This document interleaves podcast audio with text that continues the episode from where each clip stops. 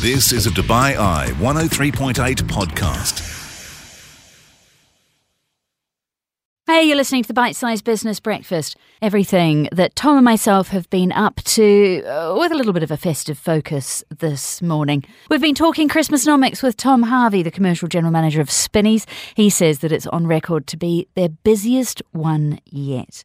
Uh, we've also been speaking to the guys from Cafu about their entry into the second-hand car market. We've been looking at those rate decisions from the ECB and the BOE, and uh, we've been looking at Emiratisation. The latest private companies that qualify for Emiratisation targets will have to hit them in order to be prioritised to get government tenders.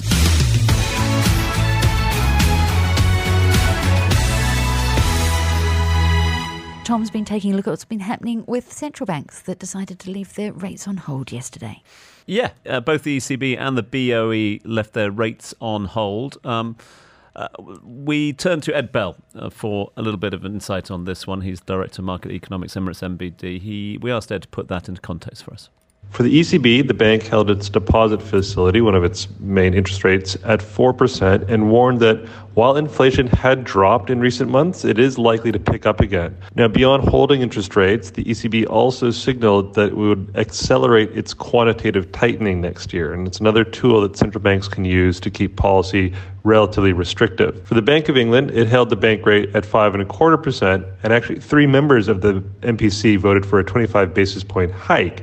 Now, given that inflation is relatively higher in the UK than it is in peer economies, if we look at uh, the latest inflation print for the UK, it was about 4.6% versus 3.1% in the US. The Bank of England is going to need to maintain that kind of hawkish language, saying that monetary policy is likely to need to be sufficiently restrictive. And it also seemed to look through the recent deceleration in wage growth in the UK. Uh, what does that mean for us? Markets are still looking for rate cuts from both of these central banks next year, so it's really going to be up to policymakers to kind of hold their nerve and try and get inflation lower. In terms of how it's going to affect global markets, we've seen pretty big increases in the value of both the euro and the British pound in the last couple of days. The euro is trading at about 2% stronger than it was at the end of last week, while the pound is up by about 1.7%, and both currencies are considerably stronger than they were one year ago. That'll make any trips or spending in the UK or Europe feel relatively more expensive on a currency basis and could also impact the cost of imported goods from those markets if firms here pass through the currency costs onto consumers. Ed Bell, Emirates NBD. This is the Bite Size Business Breakfast, exclusively on DubaiEye1038.com. Right, so you might have heard that uh, recently the UAE government has announced that private sector companies that comply with the annual Emiratisation targets will be treated preferentially for government tenders. At the moment, private sector companies with 50 or more employees are required to increase their Emiratisation percentages by 2% every year, 1% every six months, until they reach the 10% by 2020 six. Uh, so, uh, what does this mean for you? What does this mean for your business? Uh, how Emiratisation ready are you? Uh, are you a, a company uh, that is complying with the uh, percentage demands at the moment? do send us your thoughts. You can text us now on 4001. We're going to take some legal advice, though, if that's okay, because joined in studio by the Associate in Clyde & Co.'s employment department. Lisa Merod's been kind enough to join us this morning. Morning, Lisa. Lovely to see you. Morning. Great to have you with us here at this uh, busy time of year. So, new announcement, more clarification on a story that you and I have talked about in the past. Uh, what's the latest? What's your reading of this latest announcement and what does it mean for businesses here? Yeah, the announcement came out yesterday and it is quite interesting. The Ministry of Finance and the Ministry of uh, Human Resources and Emiratization have announced that private sector companies who are subject to Emiratization targets and who are complying with their targets will be treated preferentially when it comes to government tenders, so they will have a better chance of winning the tender. Is there is there is there a precursor to this? Have we had a sort of similar law in place across the UAE for, before this? Well, we have a very similar arrangement, which is particularly applied in the Emirate of Abu Dhabi, which is the in-country value program, the ICV, um, where companies who want to participate in government tenders um, in the Emirate of Abu Dhabi, and it's sometimes also applied across the wider UAE have to present what is called an ICV certificate with a specific ICV score. And this ICV certificate already takes into account things like um, your Emiratization percentage uh, and your localization efforts in terms of supply chain, for example. So there is um, precedence here, and we shouldn't be surprised by this latest move. But again, for private sector companies, and again, that certainly seems to be those that have been focusing on here, what does it specifically mean for them? Is it going to have an impact? Yeah, I think it, it, it means for private sector companies that Emiratization efforts just move um, on the top of their agenda if they weren't there already. Because in addition to being subject to potential fines, if you have a shortfall in your Emiratization quota, potential blocks of your ministry files that the ministry could impose, issues with other hiring efforts. Um, in addition to that, um, if you are a private sector company who is um, taking part in government tenders, you might now simply have issues to win such a tender if you are competing with other private sector companies companies that are compliant. It's a new law that obviously um, yourself and many in the in the legal industry have been uh, re- looking for greater clarification uh, on what this law means and how it can be uh, impact how it will impact certain uh, certain businesses. I mean, was there a sense of inevitability about this latest update? Well, in a way, I would say yes, because it is uh, on top of the UAE's uh, vision, um, I believe, for 2020 30 to have this major increase in uh, UAE national population in the private sector.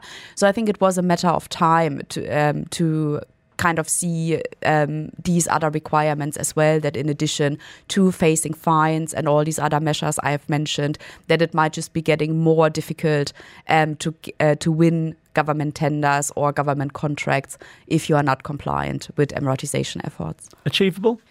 Uh, well, if you ask our clients, some of them might tell you, yes, it is, uh, it is achievable and it, it is possible. Um, others of our clients and um, clients that I'm advising, they are really struggling with attracting talent, um, but in particular, they're also struggling with retaining uh, talent um, because the war in the market is great at the moment. Everyone's looking for top UAE uh, talent, and if one client hired someone, it's sometimes a matter of time until they get a better offer and they just move to a different company and they are then back at point one and have to start hiring again to backfill the position.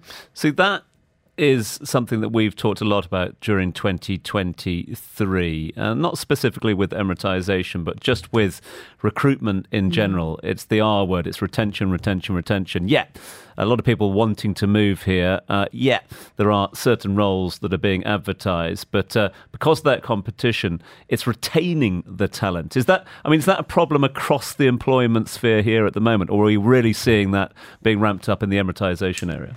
I think I particularly see it in the legal sector because I think this is just a sector I am closest yeah. uh, to due to my role. And I do see that there is a lot of movement uh, in the market uh, at the moment. A lot of firms are setting up uh, companies uh, in, in this region, whether this is uh, in the Kingdom of Saudi Arabia or here in the UAE. Um, and they are looking for, for people that have the experience in the market. Um, so there's also a big movement, um, not only amongst UAE nationals, but also amongst amongst expats um, in the region at the moment. There's there's there's competition within the country. There's competition outside the country borders as well. You mentioned the Kingdom of Saudi Arabia. Again, could we take this of evidence of, of, of the government here trying to sort of shore up the employment laws in the sense that you know a lot of people are being attracted by larger salaries, not bigger salary, but, but larger salaries and greater benefits in Saudi Arabia. Are we seeing a little bit of a, a war for talent at the moment? Um, I can say that uh, we surely see a war for talent. So when I see that uh, staff of clients uh, um, get offers from the Kingdom of Saudi Arabia, as you're suggesting, salaries are usually higher. Um, they're really fighting for talents uh, f- to move from the UAE um, into the kingdom. So this is something we see, we do see frequently. Um, so it seems to be uh, in an effort uh, of the UAE to kind of contain uh, local talent uh, as well with these latest announcements. Yeah, and just back to those announcements. Obviously, we're focusing a lot on 2023. We've talked about uh, the development of this law throughout the year, uh, but this obviously targeting January the 1st next year as well. Those new requirements coming in for uh, private sector companies with 20 to 49 employees rather than the uh, 50 employees and above that we had before. And then these new sort of, um, I don't like using the word quotas, but uh, these new vi- these new targets, if you like, to hire at least one UAE national in the calendar year of 24, and that's moving Yeah. forward to 25 as well. Is that something that you see continuing? Will we have more updates on this? Yes, um, with considering the frequency, the updates are coming in uh, within the calendar year of 2023. I think we can expect more updates as soon as the government sees that this is all very successful and it works. Um, as you have mentioned, from the 1st of January onwards, we see this expansion into small to medium sized companies that will also be affected by Emiratization. Uh, let's call it quotas, or by this one UAE national that they have to hire in 2024 with an additional hire in 2025. Are companies complying?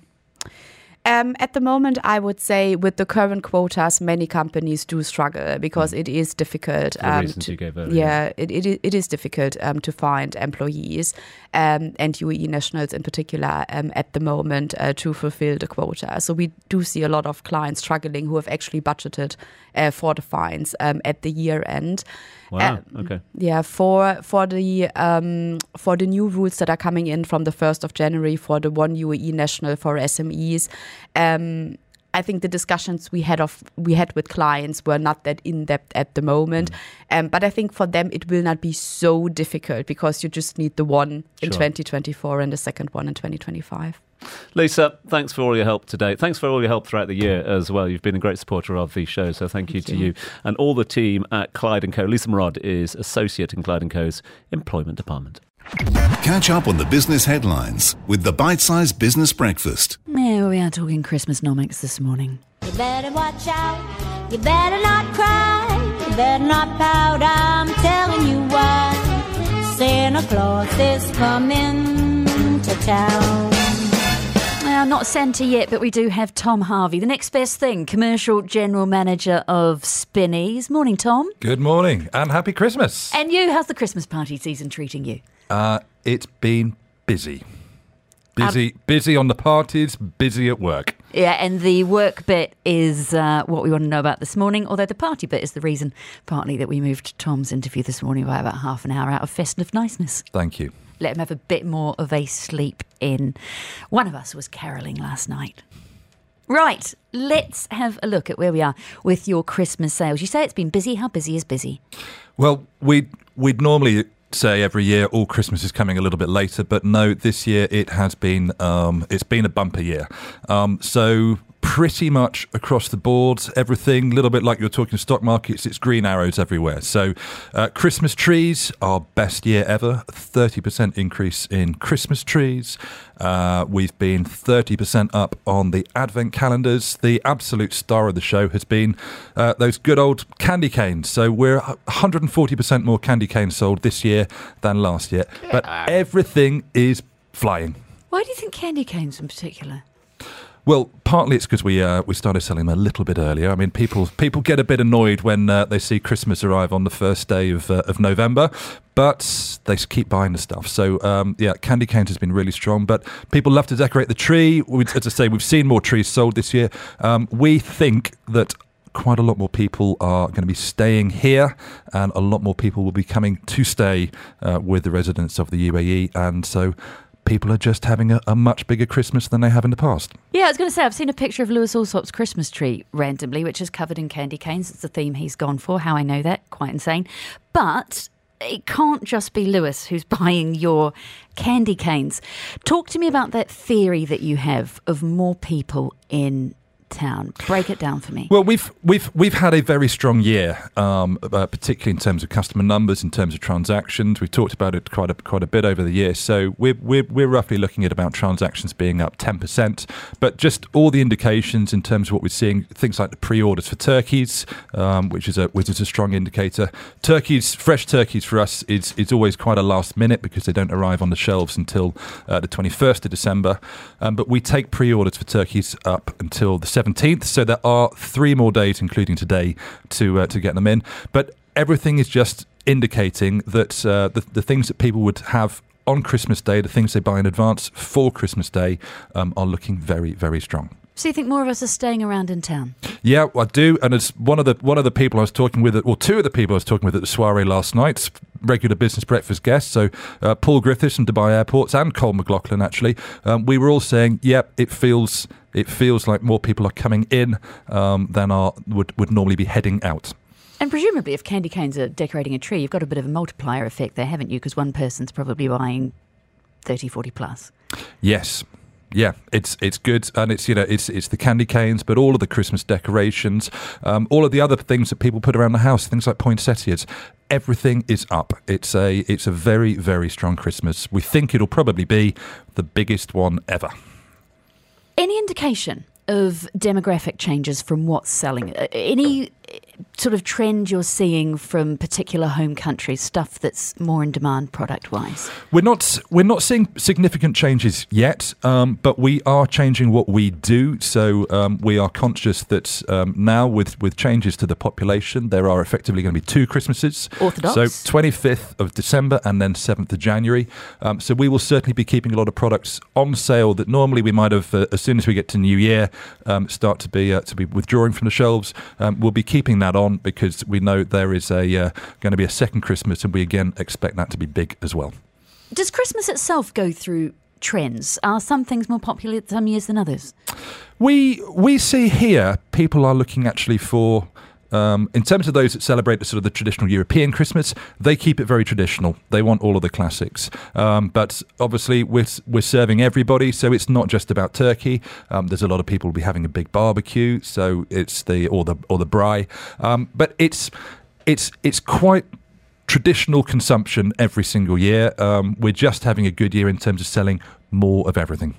Talk to me about the price of that. There's been reports in the UK that the Christmas dinner is going to be about 13% more expensive. Veggie prices are up, uh, weather conditions, and also energy prices to cook it all.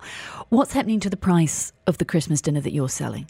Absolutely no change. Um, so we've we've got the benefit, unlike I guess some of the European countries, that um, uh, the, the the relatively stronger dollar um, has helped us to keep that under control.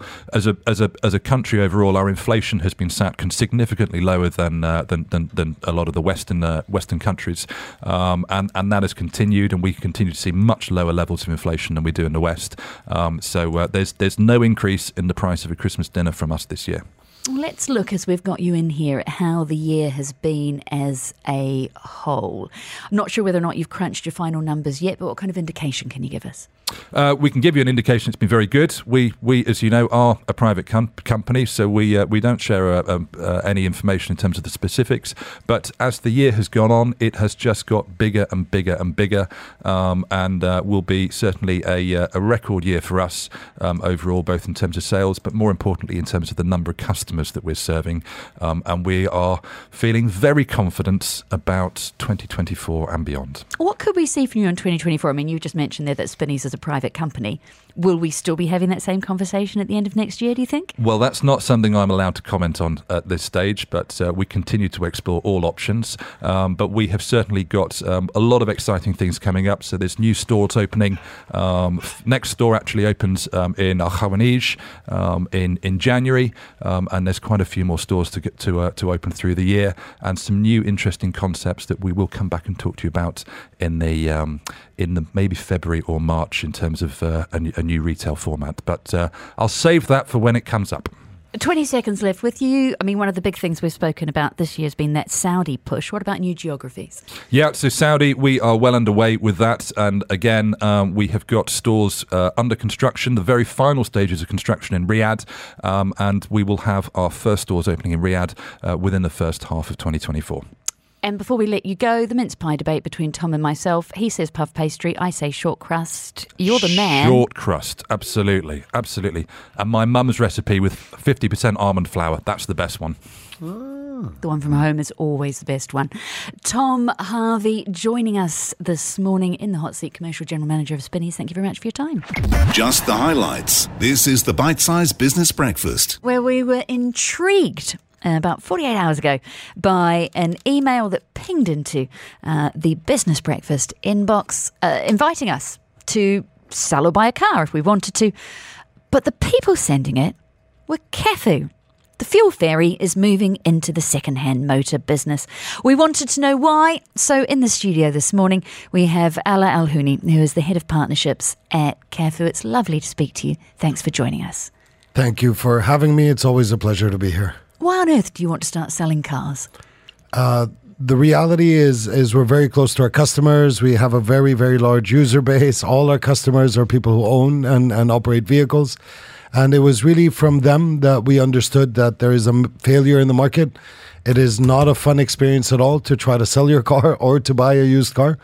And uh, because we're so strong in technology, we took a step back the same way as we did with fuel and tried to think how can we make it more convenient for our customers to buy and sell cars and technologically enable the process. Okay, so how do you think you can make it more fun?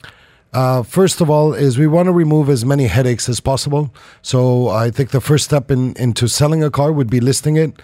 Uh, currently, we are able to come to the customer wherever the customer is and inspect the car on site, take the photographs for them, and create that listing on, on behalf of the customer and place it there for them. We even help them understand the value of their vehicle, which I think is one of the challenges that I personally faced when, when I looked at selling my previous car.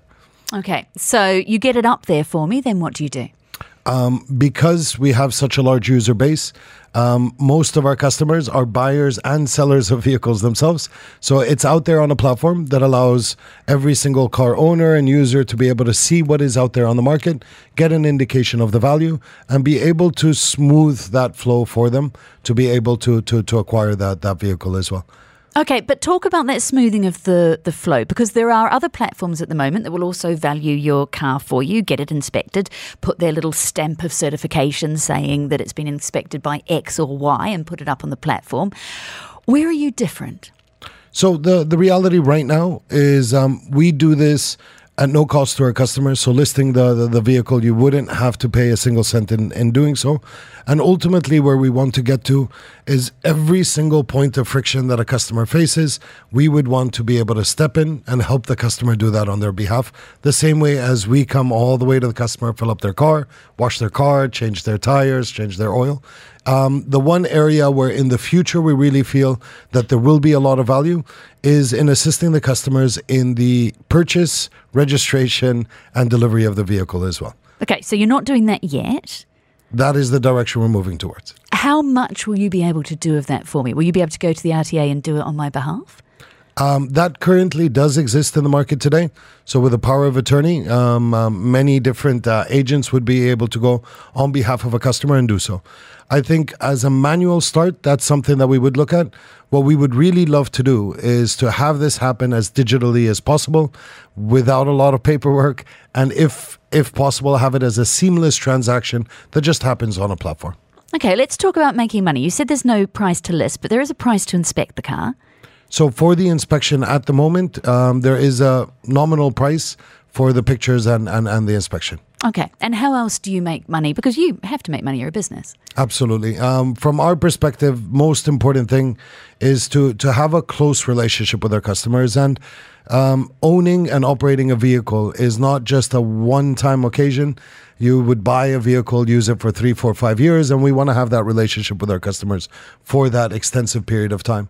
So what we see it as is it's the beginning of a journey or the end of a journey and the beginning of a new one with that vehicle, with that same customer across the entire ecosystem of, of services of Cafu. Okay, but you take a fee if it sells. Yes, we do. But we're as we are very competitive with gas stations, we sell at the exact same price as a gas station does. Our aim is to be very, very competitive, have that convenience, and not overcharge our customers in any way or form. The late great Malcolm Taylor was always fascinated by the fact that you are effectively capped on fuel prices, and so your margin is capped as well. Is there a, a better margin for you? Is this a way for, for Cafu to become more profitable? Absolutely. Um, um, most of the services uh, that we have, um, the less common a transaction is, usually the higher of a margin there is with that. So fueling is a very, very consistent touch point between us and our customers. Whilst buying and selling a car is probably on average every three, four years, there would be a decent margin to be made. Uh, absolutely. You've got a lot of competition out there, though, because there are a lot of platforms that would like me to list a car on them. Is there room for for all of you? Do you think? How are you going to rather than competing about a, against about a dozen? What do you think needs to happen next? So, first of all, we do what we always do. We focus on our customer first and try to give them the best experience. And our belief is our customers uh, really want several things. They want to remove the pain points, the headaches behind that, the, the experience. And, and to be honest, it is a little bit of a broken experience today in the market. Um, number two, we want to do it at a very, very fair price. And we don't just mean our services, but the value of the vehicle in itself. Um, for us, we're not here just to deal with the customer one time every three, four years. We want to have a steady relationship with them throughout their ownership journey. And hence, it's really, really important for us to have that trust, be able to, to, to develop it with the customer. And our commitment is really going to be there. That's where I think our, our differentiation will be. Uh, well, the big thing about the fuel ferry, of course, uh, as Cafu, was that I don't need to be there when you fuel up my car. How much of this process do I not need to be there for? So ideally, we want to get to the point where it's the exact same thing, where where it's zero contact if if that's what the customer wants. Um, we're not there yet. I think a lot will need to happen, not just with us, but with the market in itself to allow for that to happen. But we believe there's a path towards that. It's not the only new service that you are launching on the Cafu app, also bringing in spot refueling, pressure washing. Tell me how far you think you can go as an app. How much more can you add? I, I think uh, sky's the limit. We um, if there what we are focused on is vehicles, vehicle owners, and their experiences uh, and their journeys. If there's any touch point with your vehicle that you feel that service can be improved, can be better provided, then we're going to listen to you and try to find a way to, to do that. And what kind of numbers are you talking at the moment for users? Where are you? So we're well, to to be honest with you, one of the numbers that I can't share is we're probably the largest database for a private uh, company when it comes to vehicles in the UAE. We have surpassed the million vehicles registered on our platform. So this is not just downloads. This is people who have downloaded the app, who have registered their vehicle, and who have have used our service. So, can you give me any idea about the growth rate that you've seen this year? Uh, to be honest, I don't know it off the off the back of my head, um, but we have seen significant growth this year. I could tell you, um, I we are close to 500 fuel delivery vehicles. I think previously, in, in a previous occasion, we had shared. So that indicatively could could, could give you uh, uh, an indication of how fast we are scaling. It's really based on demand. Um, customers are, are are really out there uh, placing the orders. We could see what our funnel looks like and and how much of a demand for our service are really there and we're trying to catch up with that demand as much as possible. Our bottleneck is is is not the demand, is not the customers, is not the the, the requirement of our services, is how fast we're able to ramp up and deliver to, to our customers' needs. Well, thank you so much for joining us on the show this morning. Ala Al Houni is the head of partnerships at Cafu, speaking to us um, about their move into the second-hand car market. Not the only new service that they're offering at the moment as well, spot refueling and pressure washing as well. Thank you so much for your time. Thank you. You've been listening to a Dubai Eye 103.8 podcast. To enjoy lots more from Dubai Eye in the United Arab Emirates, just go to DubaiEye1038.com or find them wherever you normally get your podcasts.